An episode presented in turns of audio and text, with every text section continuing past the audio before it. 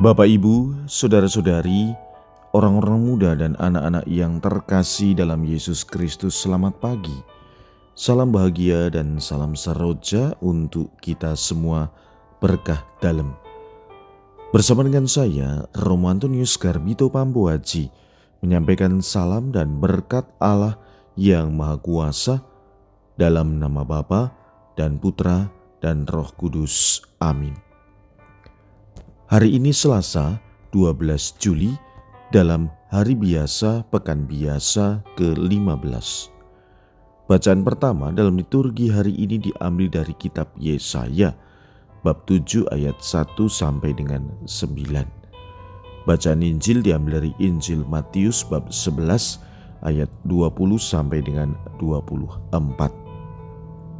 Sekali peristiwa Yesus mulai mengecam kota-kota yang tidak bertobat.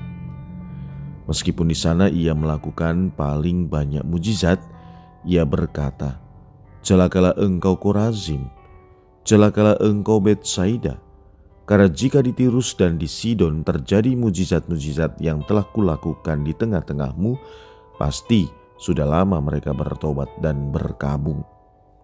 Tetapi aku berkata kepadamu, pada hari penghakiman tanggungan Tirus dan Sidon akan lebih ringan daripada tanggunganmu.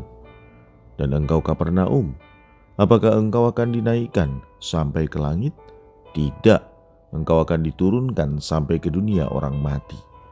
Karena jika di Sodom terjadi mujizat-mujizat yang telah terjadi di tengah-tengahmu, kota itu tentu masih berdiri sampai hari ini. Maka aku berkata kepadamu, pada hari penghakiman, tanggungan negeri Sodom akan lebih ringan daripada tanggunganmu. Demikianlah sabda Tuhan. Terpujilah Kristus.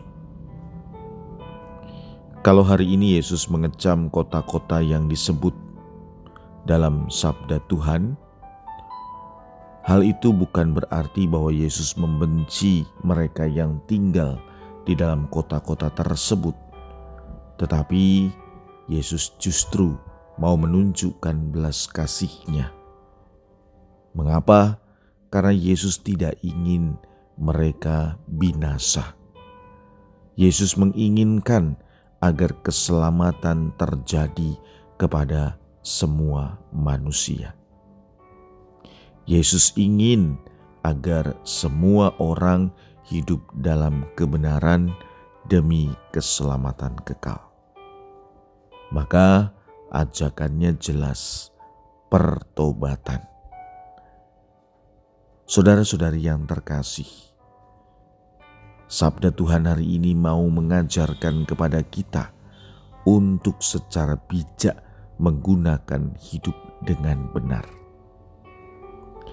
Pertobatan itu berarti meninggalkan kemanusiaan lama kita kepada kemanusiaan baru.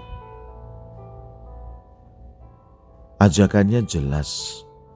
Mungkin dalam kehidupan ini kita sudah banyak berbuat baik. Tetapi kemudian, apakah kita punya waktu untuk merefleksikan segala perbuatan baik kita itu? Kita harus hidup secara seimbang antara rohani dan jasmani. Maka kesehatan rohani dan jasmani senantiasa harus kita perjuangkan dalam kehidupan kita. Seimbang antara keluarga dan pelayanan. Oleh karena itu, marilah kita menunjukkan sikap tobat yang jelas. Bukan hanya berbuat baik, tetapi juga punya waktu untuk merefleksikan diri. Marilah kita berdoa. Ya Tuhan, semoga Engkau senantiasa memberikan kami kekuatan, dan semoga kami juga senantiasa mempunyai waktu untuk merefleksikan segala apa yang terjadi dalam kehidupan kami. Berkat Allah yang Maha Kuasa, dalam nama Bapa dan Putra dan Roh Kudus. Amin.